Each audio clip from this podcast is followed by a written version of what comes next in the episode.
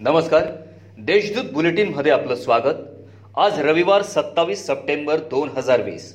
जाणून घेऊया जळगाव जिल्ह्याच्या ठळक घडामोडी. स्वस्त धान्याचे थम मशीनद्वारे लाभ बंद करण्यात आले होते.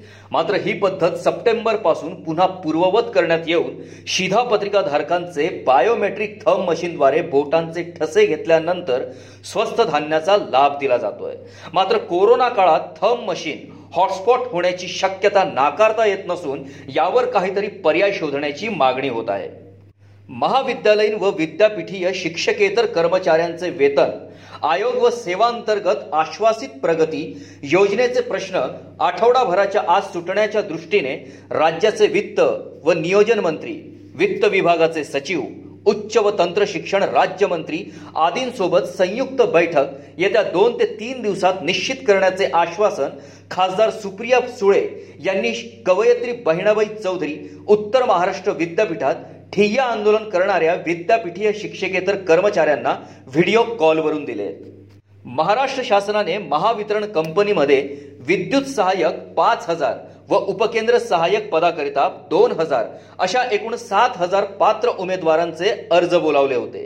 यासाठी परीक्षा देखील घेण्यात आली होती. आता याचा निकाल लागला असून कागदपत्रे पडताळणीची तारीख वारंवार रद्द होत असल्याने उत्तीर्ण उमेदवारांमध्ये तीव्र संताप व्यक्त होतोय.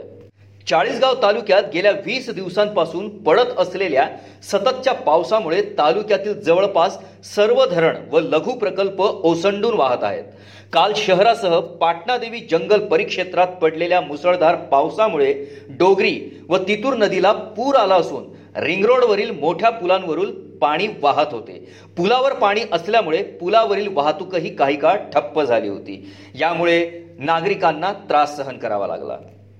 जिल्ह्यात शनिवारी पुन्हा नव्याने चारशे सदुसष्ट रुग्ण आढळून आले यामुळे जिल्ह्यातील एकूण रुग्णसंख्या शेहेचाळीस हजार दोनशे पंच्याहत्तर इतकी झाली आहे शनिवारी दिवसभरात दहा रुग्णांचा मृत्यू झालाय. जिल्ह्यात आतापर्यंत सदोतीस हजार पाचशे बावन्न रुग्ण कोरोना मुक्त झालेत. यातील सातशे एकाहत्तर रुग्णांना नुकताच डिस्चार्ज देण्यात आलाय. सध्या आठ हजार पस्तीस रुग्णांवर उपचार सुरू आहेत. या होत्या आजच्या ठळक घडामोडी. याबरोबरच वेळ झाली आहे येथेच थांबण्याची. भेटूया पुढील बुलेटिन प्रसारणात. तोपर्यंत संक्षिप्त बातम्या आणि ताज्या घडामोडींसाठी देशदूत डॉट कॉम या संकेतस्थळाला भेट द्या. धन्यवाद.